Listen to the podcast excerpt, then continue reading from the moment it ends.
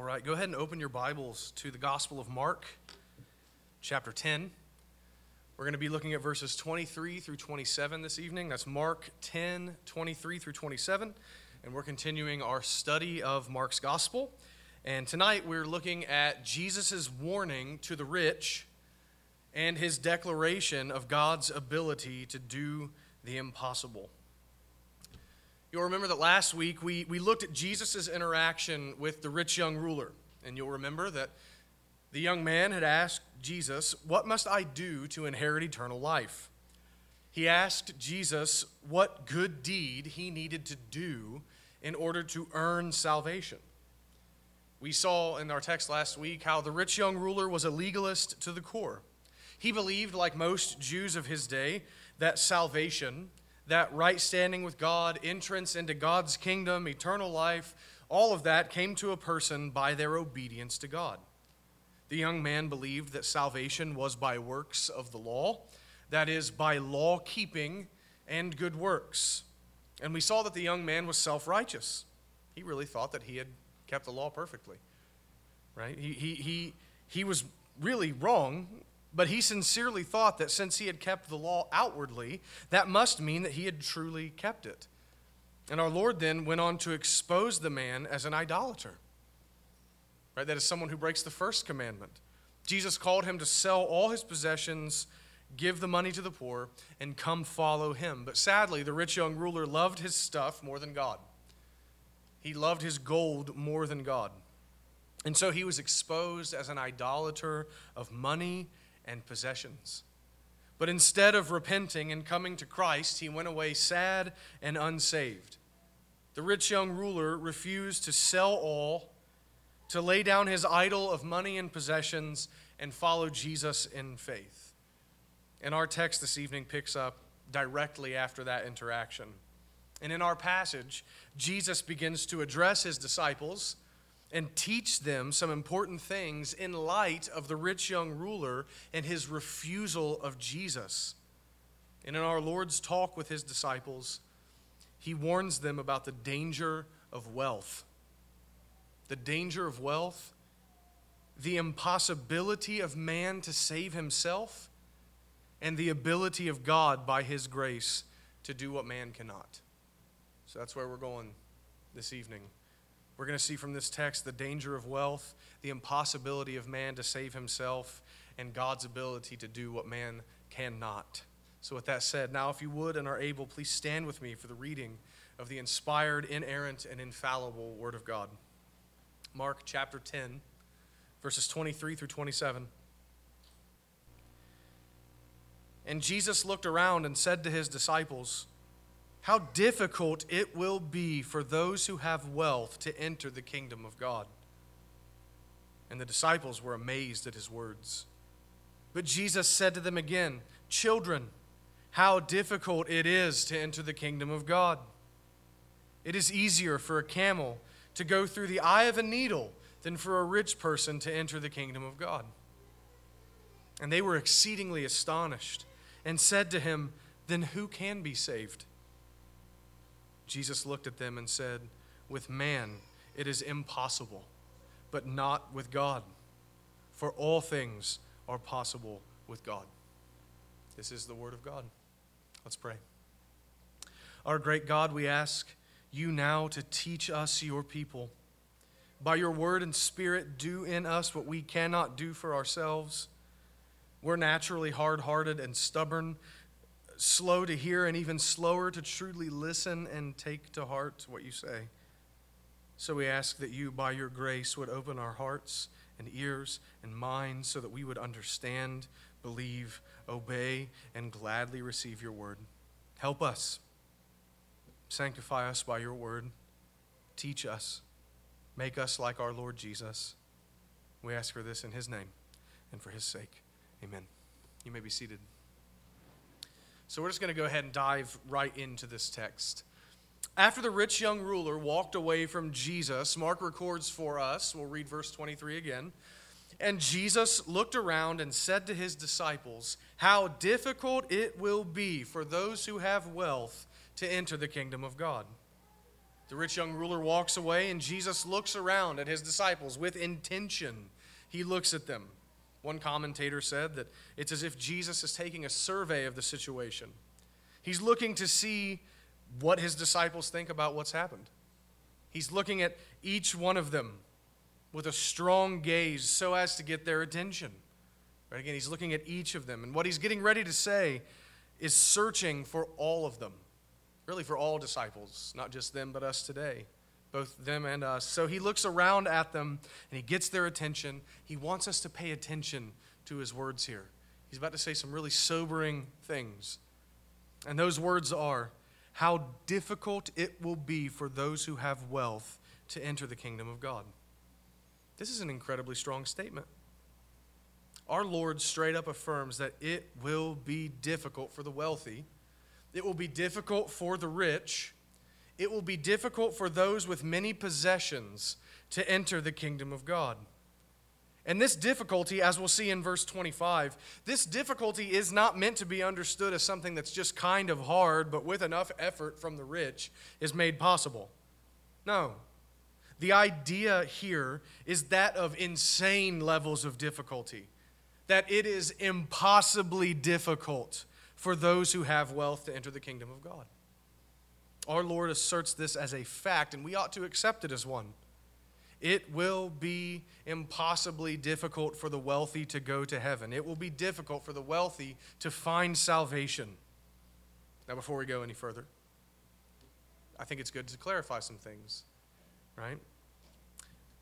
And just real quick, remember, we believe in sola scriptura, right? Scripture alone. But we also believe in tota scriptura. So, the totality of Scripture. We believe in Scripture alone as our rule and faith and practice, and we take all of Scripture right? So whenever you're interpreting one text, you have to bear in mind the whole rest of the biblical account, right? So you don't just isolate one passage here. So, with that said, we need to clarify some things. Jesus does not make this statement because riches and wealth are intrinsically evil, because they're not. Money is not evil. Wealth can be used for good or for evil, but it is not intrinsically evil. The apostle Paul is often misquoted in our day in 1 Timothy chapter 6 verse 10. He's often misquoted as saying money is the root of all evil. He didn't say that. He didn't say that. What he did say, and I quote, right? Because it's always good to quote from the Bible when you're preaching. He did say, "For the love of money is a root of all kinds of evils. It is through this craving that some have wandered away from the faith and pierced themselves with many pangs." It is the love of money. It is the craving of money, the inordinate desire for money that leads to all manner of sin. But it's not money, it's not money itself. So our Lord is not condemning money or possessions as intrinsically evil. He's not a communist, right? Write that down. Jesus is not a commie. It's very good. You're going to need to remember that in the coming years in this country. He's not a communist. So he's not saying that money and possessions are evil. Likewise, our Lord is not saying that rich people are never saved. He's not saying that either. Jesus is not saying that rich people are damned to hell simply because they're rich. That's not his point. We'll get to that later about what his point is in saying all of this. But let it be sufficient for now to affirm that indeed there have been and are currently rich people who are legitimate believers. Rich people have went to heaven. So Jesus is not saying that wealth disqualifies from salvation all who possess it. That's not his point. And if you think, well, uh, how? Just consider briefly Abraham, Job, Joseph, King David, King Solomon, King Josiah, and others in the Old Testament. Those dudes were rich. Those guys were rich and they were believers. I'm not saying they were perfect, but they were legitimate believers. Likewise, in the New Testament, consider for a moment Joseph of Arimathea, the rich man who gave his tomb to Jesus to be buried in. He was rich and he was a disciple. That's what Matthew 27 tells us. And you remember Lydia from the book of Acts? She was a dealer of purple goods. Right? That's high, expensive stuff she was selling. Right? She was a wealthy woman. She was actually so wealthy that the church met in her house and she housed the apostle Paul for a little while. Right? So there have been and are wealthy believers. Jesus is not saying that all rich people are damned because they are rich. So, what is Jesus doing then? Right? What is he saying in this verse? Well, we must remember the context. Right? Again, these verses don't just drop out of the sky. Remember the context. The rich young ruler has just walked away sad and unsaved because he loved his money more than God. The rich young ruler rejected Christ and the call to discipleship because he wanted his money and his stuff more than eternal life. And so Jesus now makes a strong and generally true general statement about how hard it is for rich people to be saved.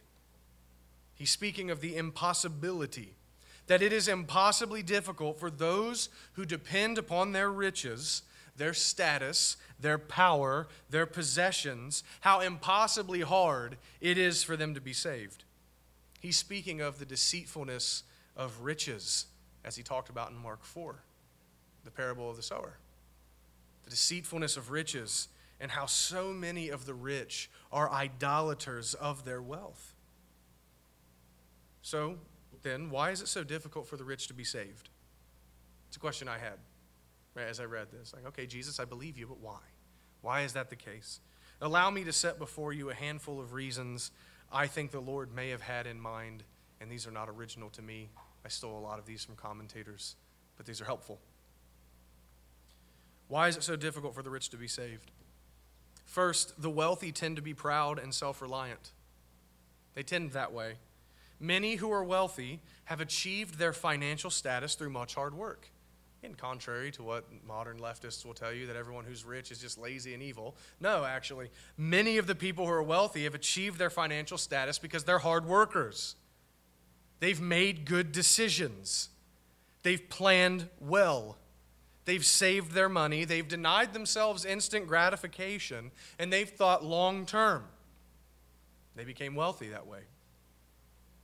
Many who are wealthy have become wealthy through achieving great things great things in business, academics, intellectual enterprises, science, medicine, a sport, politics, it, it, and the list goes on. Many, what my point is, is many who are wealthy are great achievers in their field, whatever that field may be.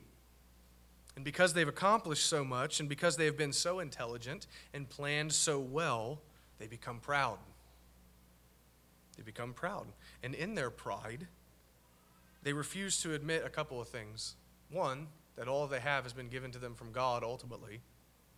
And two, that they have any need for anyone else, namely Jesus Christ.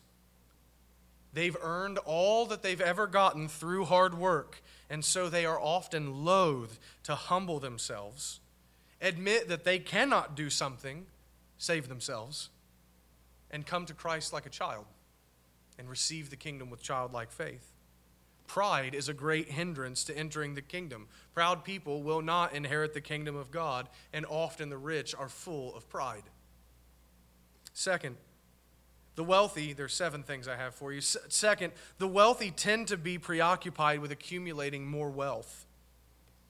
When you have more, generally you want more. Isn't that true? When you have more, you want more right? You used to want that raise, and then you got that raise, and it was a couple thousand a year, and now you did, ah, like, yeah, that's cool, but like, ah, I really want to make as much as like that other dude that I work with, right? And it's just been like two months since you've gotten your raise, and you're already like not content, right? Or you just got a car, and then six months later you're driving down the road, and you're like, that is a nice car, as if you've forgotten that you just got a new car. Everyone's guilty of doing this because when you have have much, generally you want more. Greed is a horrible vice. Discontentment is a horrible vice. And the more money a person has, the more greed tends to take over the heart. To give you an example, a steel tycoon in the 1800s was once asked, You're a billionaire. What else do you want? And his answer was, Just a little more. What do you want? Just a little more. The rich are often consumed with gaining even greater wealth. The rich want more, bigger, and better. And in their preoccupation with getting more, they don't give any thought to the things of God often. They're so busy trying to get more that they don't think about eternal realities. Since money has become their priority, money has become their God. Money has become the thing that they think about more than anything else. And even if they wouldn't say money is their God, money has functionally become their God. And so there's no thought given to anything else but more and how to get it.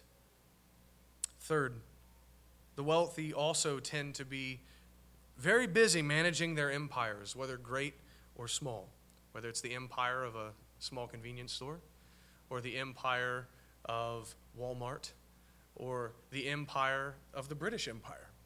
The wealthy tend to be very busy managing their empires. They're often, the wealthy are often quite entrepreneurial and don't give themselves to much quiet time. At least, let's be fair, at least the first generation of wealth tends to be like this, right? Very industrious people. And since they refuse to stop working long enough to actually think about the bigger picture of life, death, sin, judgment, heaven, hell, and salvation, they miss it all and they perish. The hard work of the wealthy becomes a snare to them, and they idolize their empire and so miss the kingdom. Fourth, those who were born into wealth are a bit less industrious than their forefathers, usually, right? Like, at least from what I've read, statistically speaking, uh, the third generation of wealth tends to be the ones that begin to ruin it because they're not as industrious as their forefathers. And me and my sister are the third generation in our family of owning the store, so just write that down. Uh, that's usually how it goes. Those who are born into wealth are a bit less industrious than their forefathers, usually. And because of that, Listen, because of that, many people who are born wealthy give themselves to entertainment, don't they? I mean, think about it, like the stereotypical rich brat.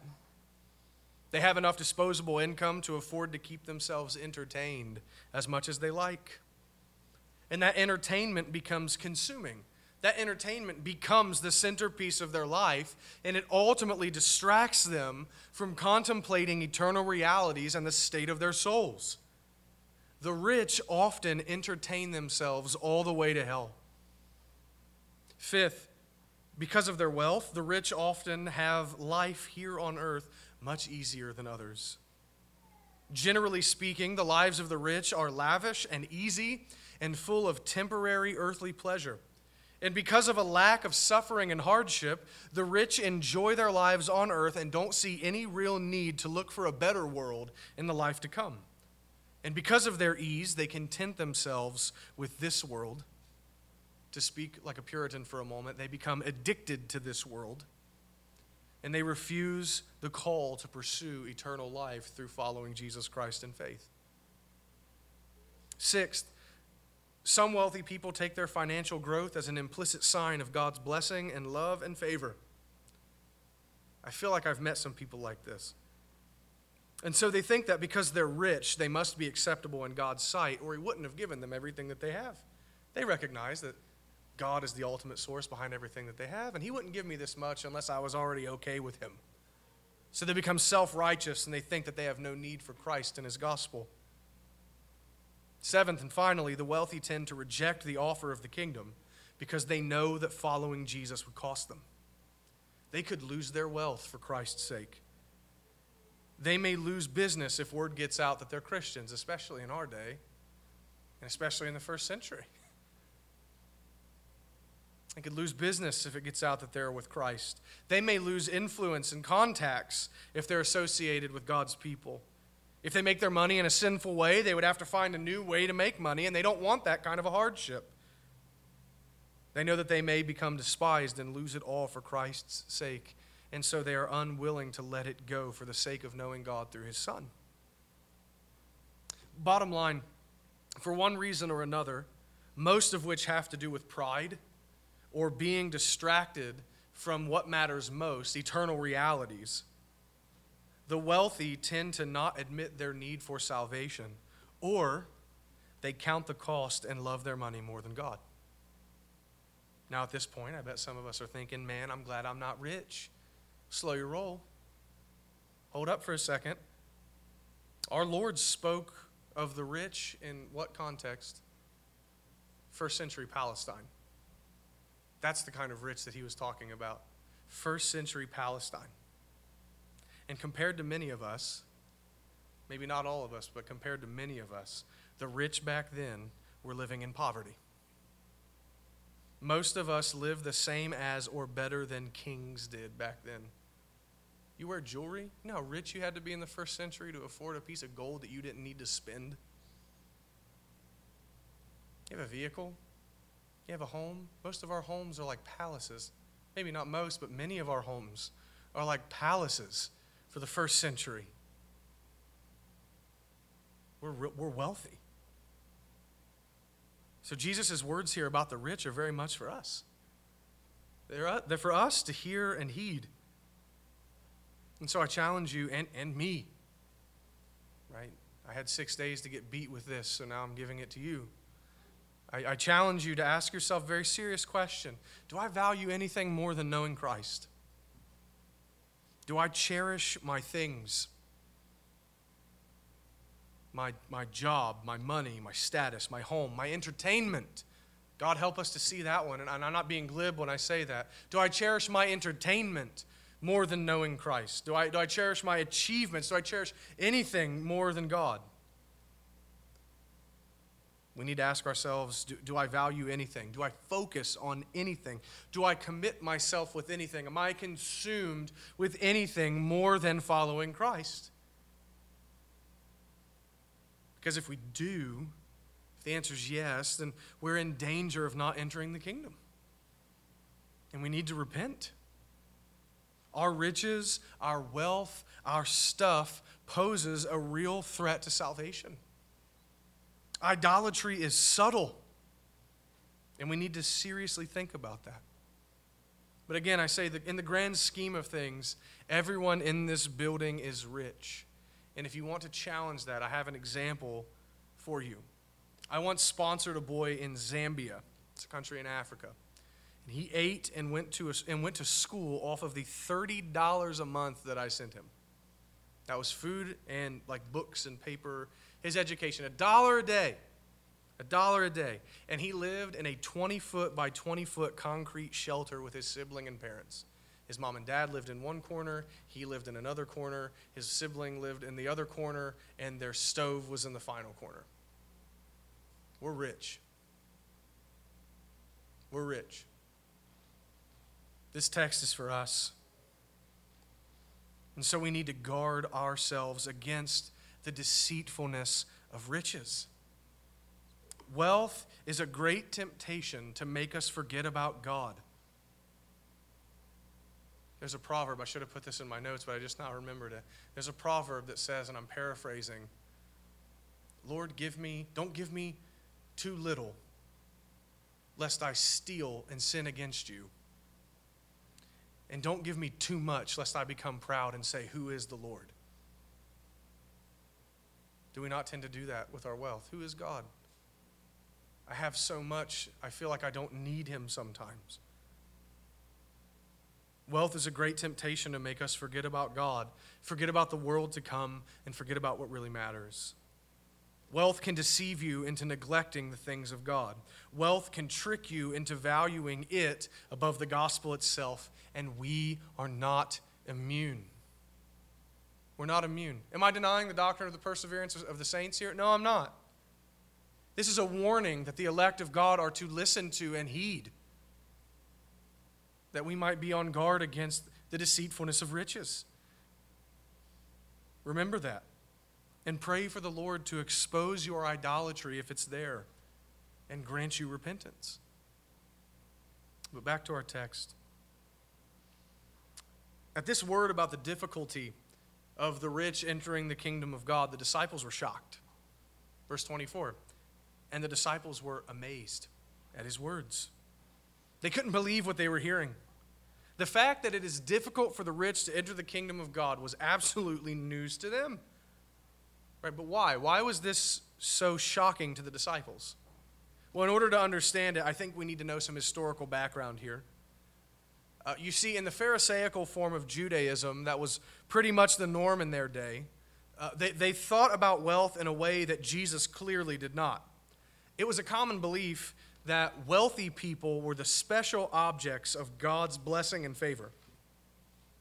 It was thought amongst the Jews of that day that there was a, almost a one to one correlation between spiritual righteousness and material wealth. So when you saw a rich Jew, the thought was that you could pretty much bet that they were going to heaven. Right? They were certainly going to be received by God. Look at how he has blessed them. They must be righteous. Right? And, and, and they got this idea from some passages in the Old Testament. In the Old Testament, there are indeed some texts that talk about God blessing the righteous with material blessings, especially Deuteronomy 28. Right? God basically tells the Jews, if you're obedient, I will bless the land and you'll have material abundance. Right? That, that is there. That was part of the old covenant blessings. Again, those are material blessings, not spiritual blessings. But again, that's there. But to take such a simplistic view that earthly wealth was because of spiritual righteousness and that earthly wealth, there was a one to one between whether or not God was going to accept you, is to ignore tons of other Old, Old Testament passages that speak of the godless rich, like Psalm 73. Right, that's the one. Read that in your free time. It talks about the godless rich and how they oppress the righteous. So, what, what the Pharisees essentially had done is they'd flattened out the words of the Old Testament and twisted them so as to mean that the wealthy must be wealthy because they're so good. This would preach on TBN, wouldn't it? right? This is a first century prosperity gospel. Creflo Dollar took notes in these classes, right? This is prosperity stuff. They flattened out the words and twisted them so as to mean the wealthy must be wealthy because they're so good. More than that, with the legalistic form of Judaism that was common in that day, the Jews thought that the rich had an upper hand in good works. And this actually made sense to me. I, I thought this is pretty consistent. Think about it for a moment. The Jews thought that you would be saved by your good works, right? Your obedience to the law and your good deeds. And the rich were able to give to the poor. The rich could give more money than anyone else. And giving to the poor is an incredibly good thing to do that we are commanded to do all over Scripture. One rabbi even said that you could buy your way into eternal life by giving alms to the poor. It's almost like an indulgence. So the rich could give and give because they had money. They could give and give. And in doing so, they could merit their right standing with God. More than that, because they had money, the rich could also offer all kinds of sacrifices at the temple, more sacrifices than your average Jew. And since they're offering all kinds of sacrifices with their money, they're meriting more righteousness with God. Of course, that's not true, but that was a dominant thought in their day. So then you can see why the disciples were shocked by Jesus' words. They thought that if anyone was going to be saved, it was going to be the rich. After all, their wealth was a sign of their righteousness and God's blessing. They were able to do more good deeds than anyone else, and they could offer up more sacrifices than anyone else. So it blew their minds that Jesus said that the rich would have an impossibly hard time entering the kingdom. Blew their minds. But notice, and I love this about Jesus, he doubles down on his statement doesn't he? In verse 24. And really, he makes it even more strict. They're amazed, but Jesus said to them again, Children, how difficult it is to enter the kingdom of God. He calls them children here. Jesus is being affectionate with them. He knows he's upending their entire understanding of how things are, but he's not doing it out of meanness. He's doing it because he loves them and he wants them to see things rightly. But notice in our text that he says that it is difficult in general to enter the kingdom of God. He makes no mention of the rich here in verse 24. He's going to in verse 25, but he makes no mention of the rich. For both the rich and the poor, for every single person, it is difficult to enter the kingdom of God.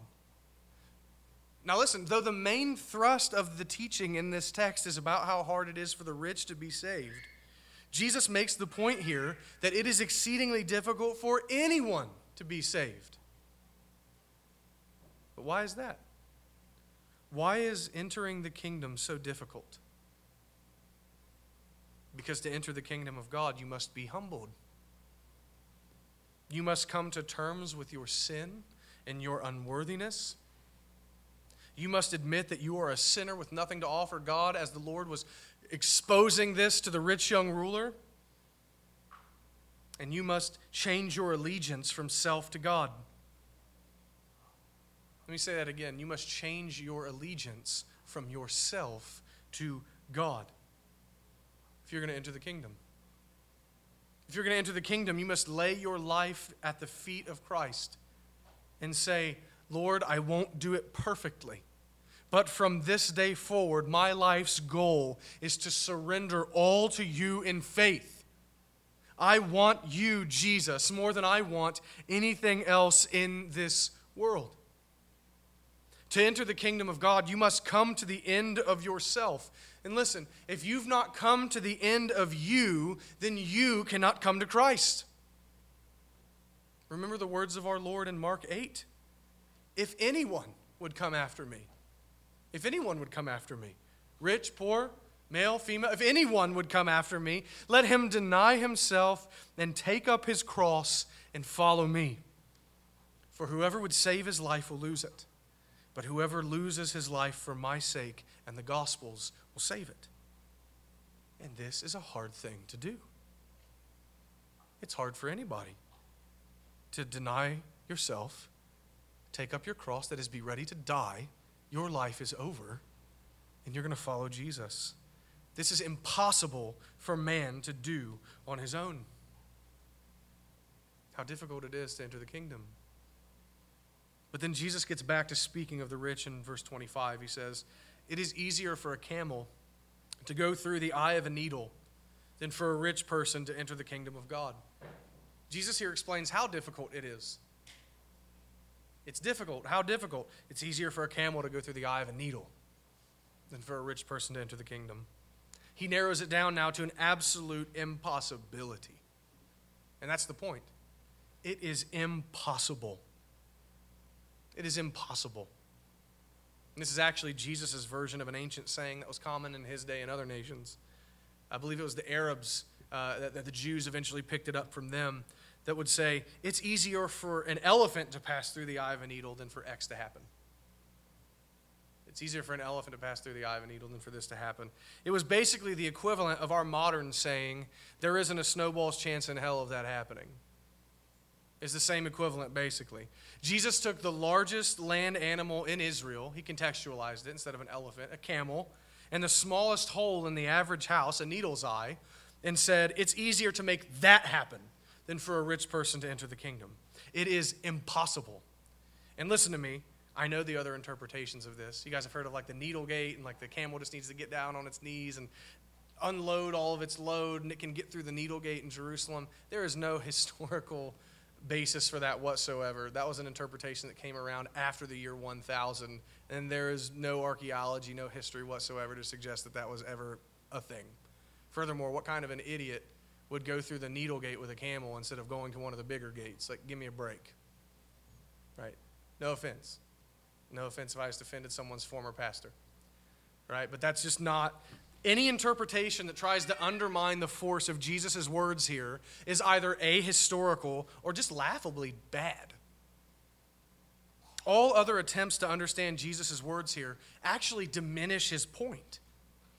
He's very clearly saying that it is impossible for the rich, those like the rich young ruler, those who love their money, those who focus on wealth, those who trust in riches, it is absolutely impossible for them to be saved. And considering what he says in verse 24, it is impossible for anyone in and of themselves to be saved. It is more difficult for anyone to be saved than it is to get a camel through the eye of a needle. And the disciples understood his point, didn't they? Verse 26 And they were exceedingly astonished and said to him, Then who can be saved? This exceedingly astonished means like to, to receive a strike on the head. This blew their minds. They can't believe what he's saying. The rich, for all that they can do, for all the good works they can do, for all the alleged sign of God's blessing, for all the sacrifices they can afford to offer, it is impossible for them to be saved. And then the, the disciples' mind if the rich can't be saved, then who in the world can? If it is humanly impossible for the rich to be saved, then the poor have no chance at all. If the rich can't buy salvation, then the poor can't. If the rich can't earn salvation, then the poor can't. If the rich have nothing to give God, then the poor certainly have even less to give. So then, who can be saved? And by saved here, I believe that they meant they're remembering what Jesus had spoken of at the end of chapter 9. Gehenna, hell. This place of fire where the worm doesn't die and the fire is never quenched. The wrath of God against sin and sinners is what we need saved from. The eternal fires of hell for offending a holy God is what we need saved from. So, this is a huge question they're asking. Who can be saved from eternal destruction? Here, the disciples are put right where Jesus wants them, I think. They're beginning to see the impossibility of men saving themselves. They're beginning to see the need for God's grace if anyone is going to be saved from hell. They're beginning to see that man cannot earn salvation. And so they begin to cry out to Jesus for an answer. Who then can be saved? If man cannot save himself, then how are people saved? And Jesus provides the answer in our final verse an answer that is full of hope and full of the sovereign grace of God. Verse 27 Jesus looked at them and said, With man it is impossible, but not with God. For all things are possible with God. Our Lord agrees with their implications here. Jesus agrees that with man it is impossible for anyone to be saved. That's what the disciples were thinking. Jesus agrees with them. The rich and poor alike will perish eternally if left on their own. And I want you to notice, Jesus doesn't say, with man it is very hard to be saved. It's not what he says. Jesus says that it is an impossibility for man in and of himself to be saved. It will not happen. It will not happen. We cannot buy our way into the kingdom. I know I'm laboring my point, but this is the overarching point of the text. We cannot buy our way in. We cannot earn our way in. We cannot work our way in. Human beings cannot do anything to be saved. Why is that?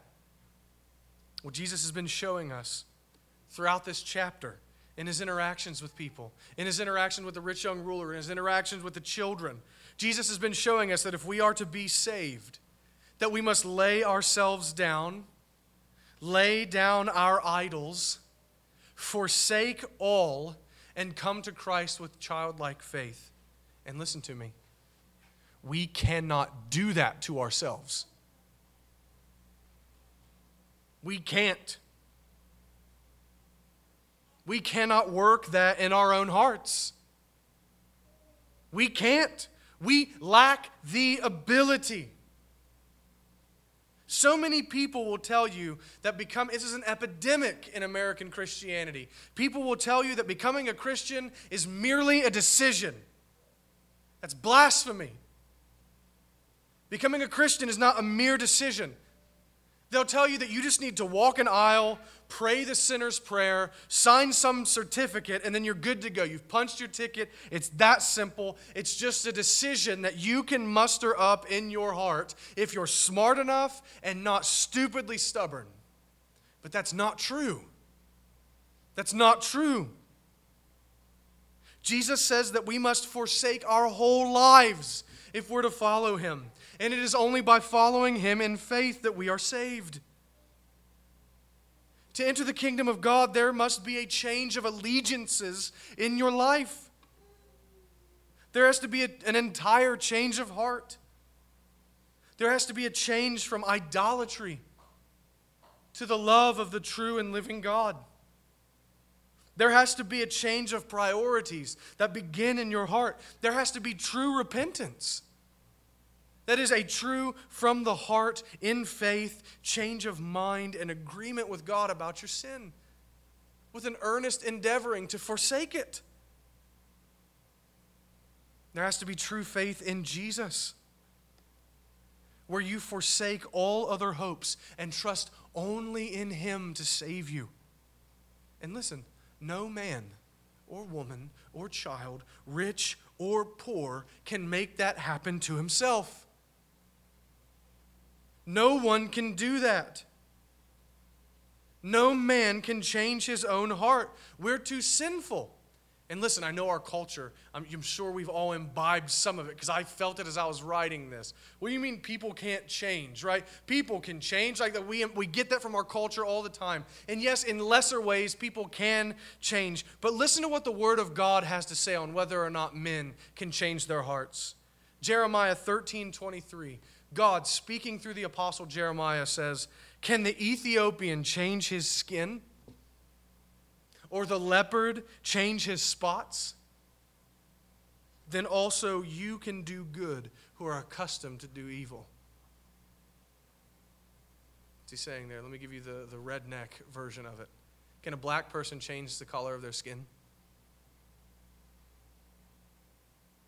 I see you grinning down there, OJ. Can OJ change the color of his skin? No. Can your dog change the pattern of his fur? No. Then also you can do good who are accustomed to doing evil. A sinner can no more change his own heart than a black person can choose to not be black or a leopard can choose to take its spots off. It is impossible for a sinner to change his own heart. Not only is it impossible, we don't want to do it. Paul says, the Apostle Paul in Romans 8 says, For the mindset on the flesh is hostile to God. It does not please him. Indeed, it cannot. We don't want to change. Listen, we can't even change our own taste buds. How are you going to change your heart? How are you going to change your loves? You can't. We're dead in our sins and trespasses in our natural state. And we love our sin. We love our idols. We don't want to lay down our lives at the feet of Christ. We cannot change our allegiances. We cannot change our loves. We cannot work that in ourselves. But God can. Isn't that a breath of relief? God can. And God does. This is how God always saves his people. He works in them by grace to change their hearts. God acts upon the sinner to make them able and willing to repent and believe. God gives the new birth or the birth from above and changes the heart of the sinner. He gives us new loves. He gives us the ability and desire to lay our lives down at the feet of Christ. He, by His grace, causes us to come to the end of ourselves, take up our cross, and in faith go after Christ. God can take a rich man and make him love Christ more than his wealth. God can remove idols from our hearts. God can change our allegiances. God can show us our spiritual poverty. God can save us because God can do the impossible. That's the point here. With man, it is impossible, but not with God. For with God, all things are possible. So then, sinners actually can be saved because God is gracious. Sinners can be saved because God can override unbelief, because God can override sin. Sinners can be saved because God can do it, because God can do anything. And he has been pleased to save sinners time and time again because he's gracious and kind. Allow me now to walk briefly through one of the most beloved texts of Scripture Ephesians chapter 2, verses 1 through 10. I'm going to read it and make some comments as I go. And you were dead in the trespasses and sins in which you once walked, following the course of this world following the prince of the power of the air, the spirit that is now at work in the sons of disobedience, among whom we all once lived in the passions of our flesh, carrying out the desires of the body and the mind, and were by nature children of wrath, like the rest of mankind. Paul's writing this to Christians. In other words, to, to contextualize this for Mark chapter 10, and you were the rich young ruler loving your wealth more than God, loving your idols, loving your stuff, not wanting to lay your life down at the feet of Christ, and you were dead in your sins. And with man, it is impossible for you to, it was impossible for you to save yourself because you were dead. And dead people don't do anything. Dead people rot. Dead people don't change their hearts. Dead people don't do anything. And in your idolatry and sin and unbelief and inability to do anything spiritually good, in your inability to change your heart to go after Christ, you were under the wrath of God like the rest of mankind. But God, being rich in mercy, because of the great love with which He loved us, even when we were dead in our trespasses, made us alive together with Christ. By grace, you have been saved. What's he say? You were dead. You were dead. Unable to save yourself, unable to do anything. And God made you alive. Christian, this is what happened to you. With man, it is impossible. You were dead. You could change nothing about your allegiances. You could change nothing about your own heart, but God made you alive, being rich in mercy because He loved you because he decided sovereignly to show grace to you. He made you alive. By grace you have been saved. Verse 6 and raised us up with Christ and seated us with him in the heavenly places in Christ Jesus, so that in the coming ages he might show the immeasurable riches of his grace and kindness toward us in Christ Jesus. He did this that you might be an eternal monument to his grace. He changed your heart and made you alive that you might forever be to the praise of his glory. Verse 8 For by grace you have been saved through faith. And this is not your own doing, it is the gift of God, not a result of works, so that no one may boast. And hear me, this is the gift of God, refers to your salvation that came by grace through faith. The salvation, the grace, and the faith, all of it was a gift from God. You were dead. You couldn't make yourself believe. God gave you the gift of faith. And He did it by grace, not through anything that you did. And He saved you by Himself. With man, it is impossible, but not with God. And He did this so that you would never be able to boast. Because with you, it was impossible, and He did it all. Verse 10 For we are his workmanship, created in Christ Jesus for good works, which God prepared beforehand that we should walk in them. The one thing I want to say from verse 10 we are his workmanship. Just like a carpenter looks at a house that he has built and said, Look what I built. That is the work of my hands. That is my workmanship, Christian. God looks at you and says, I built that. God looks at saved people and says, That's my workmanship. I did that to them. I did that in them, not them, because they were dead and I gave them life. God saved you, Christian. He did the impossible and brought you to life. He gave you a heart transplant, as it were, and saved you. With man, salvation is impossible, but not with God in closing, then, I want to say two things to you by way of application, and I will be brief. First, in light of the first half of this sermon, I ask you to evaluate yourself. Ask yourself Am I trusting in wealth? Am I distracted? Am I consumed with money and acquiring more? Am I seeking after anything, anything at all, more than I'm seeking after Christ? I hope that's not the case, but ask the Lord to show you your own heart. Pray to Him and ask Him to reveal any idols that you may have. Pray that He would show you what you're living for and grant you repentance if it isn't Him. Pray and think on these things and ask the Lord to help you live only for Him. And second, you think, huh, what kind of application am I supposed to have with I didn't do anything and God did all my salvation for me and I don't have any role to play in that? Here's your application be astonished be astonished. Marvel at your own salvation. Recognize it as the miracle that it is. God did it. He changed you. You didn't do it. You couldn't do it. It was impossible for you, but God did it. This is an encouragement for us to behold the love and power of God. We are saved because God can do what we can't. And we're saved because God had mercy upon us and chose to save us. So marvel at this. Stand amazed at your salvation. In the words of Steven Lawson, surely we're not too grown up to marvel and be amazed at the work of God in our hearts. Surely you're not too much of an adult that you can't be amazed at what God has done for you. Every Christian is an eternal monument to God's grace. So be amazed and glory in Him. With man, it is impossible, but not with God. For all things are possible with God. Amen. Let's pray.